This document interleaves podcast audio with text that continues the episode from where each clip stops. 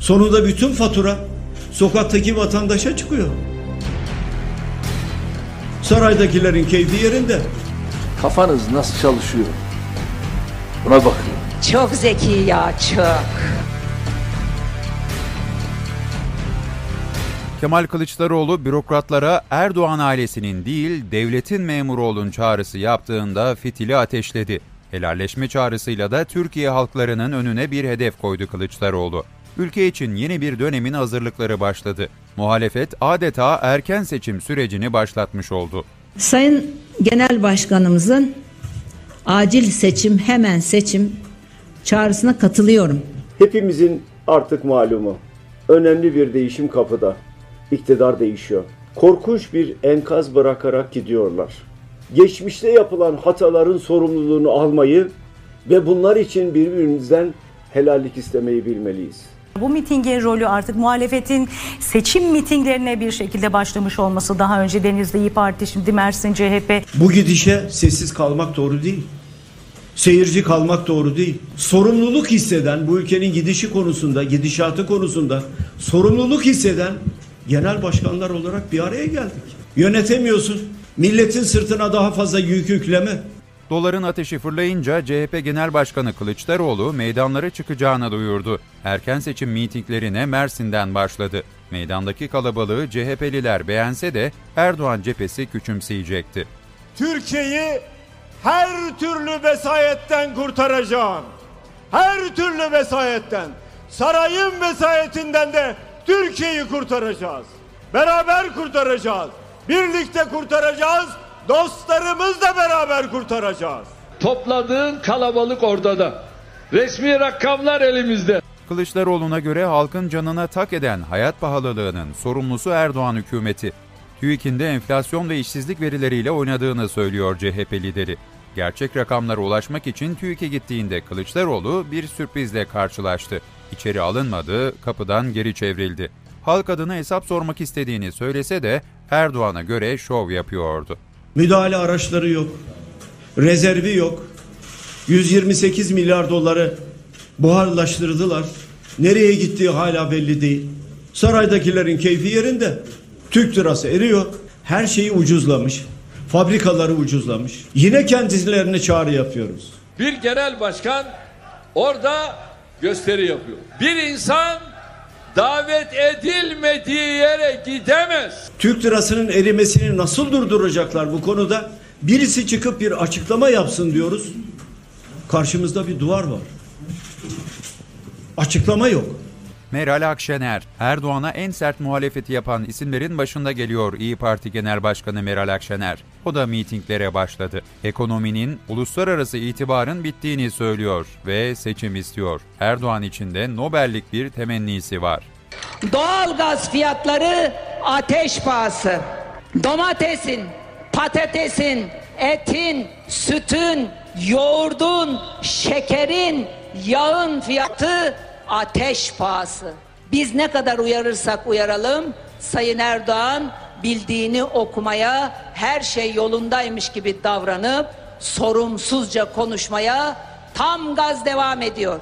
Oğlum diyor ki orada bir genç evladım diyor ki yar saçların lüle lüle Erdoğan ve arkadaşları size güle güle. Millet İttifakı'nın adayının seçileceğini ve 13. Cumhurbaşkanı olacağına inanıyorum.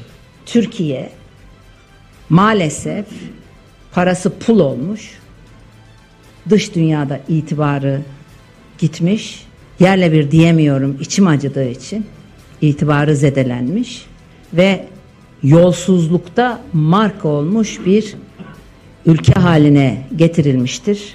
Dolayısıyla bir ülke nasıl batırılır kitabıyla da umuyorum o da Nobel'e aday gösterilir.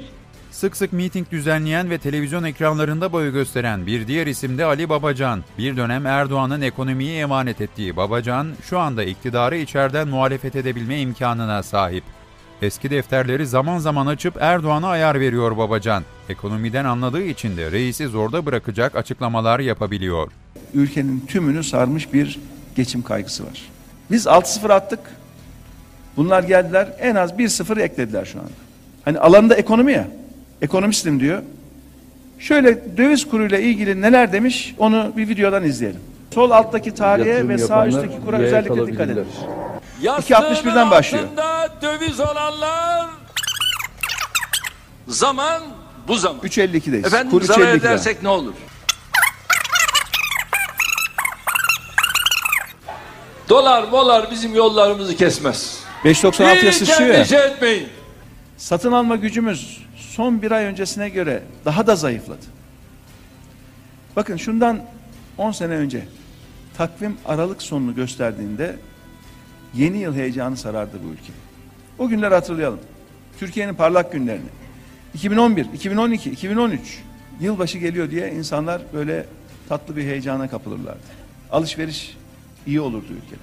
Saadet Partisi hazırladığı reklamlarla dikkat çekiyor. İktidarın yanlış politikalarına yönelik eleştirilerini Z kuşağının da ilgisini çekecek ustalıkla yapıyor. Genel Başkan Temel Karamollaoğlu da Erdoğan'la zaman zaman bir araya gelip fikir ayrılıklarını ifade edebilen bir isim. Ancak orantısız zeka içeren muhalefetin bir cezası olmalı. Erdoğan da bunu koltuk ayarı vererek yapıyor. Alışverişin zam anı geldi. Enflasyon %14 açıklansa da gerçek enflasyon zam marketlerde. 18.90 olan sıvı ayçiçek yağı %80 zamla 33.95, zeytinyağı 47.95 yerine 79.95. Beyaz peynir 21.95 değil, şimdi 29.75. 2020 Ocak ayında 5.95 olan 400 gram yeşil zeytin artık 9.95. Tavuk mu yumurtadan pahalı, yumurta mı tavuktan? 1 kilogram tavuk 12.95 ama 15'li yumurta 9.95 değil tam 22.95. 2020'de aynı parayla doldurduğunuz sepetin artık sadece yarısını doldurabilirsiniz. Enflasyona güvenme, kasada kalma. Zam, paran olsa da alsan. Temel Karamollaoğlu Partili Cumhurbaşkanı Erdoğan görüşmesindeki koltuk krizi fotoğrafını az önce yayınlamıştık dikkatleri. E, dikkatleri bu koltuk e, krizine çekmiştik. Maalesef 2021 yılı ülkemiz ve insanımız için her alanda zor bir yıl oldu. Bunu itiraf etmek mecburiyetindeyiz. Bir gün kendinden önceki günü hatta öyle saatler oldu ki bir saat kendinden önceki saati aratır hale geldi. Tayyip Erdoğan'ın emriyle Kasım 2016'dan bu yana cezaevinde tutulan Selahattin Demirtaş iktidarın en çekindiği isim aslında. Erdoğan'a seni başkan seçtirmeyeceğiz dedikten sonra hapse atılan Demirtaş bugün bile demir parmaklıklar ardından en sert muhalefeti yapıyor. HDP de her fırsatta hem iktidara hem de muhalefet partilerine eleştirilerini sıralıyor. Tabii Kürt seçmenin de Erdoğan'dan umudu artık yok. HDP var oldukça, HDP'liler bu topraklarda nefes aldığı müddetçe sen başkan olamayacaksın. Yarın seçim olsa kime oy verirdin? Recep Selahattin Demirtaş. Neden peki?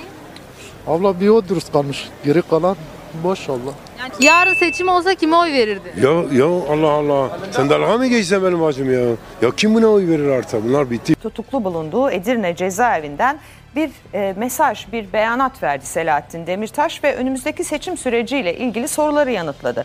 Demirtaş diyor ki sol olmadan, Kürtlerin içinde olmadığı hiçbir demokrasi e, olmaz. Yumurtasız, domatessiz bir menemene benzer demiş Demirtaş ve sol blok çağrısını yinelemiş. Türkiye'de değişim başladı. Hem HDP hem de Kürtler bu değişimin öncüsü ve parçasıdır dedi Selahattin Demirtaş.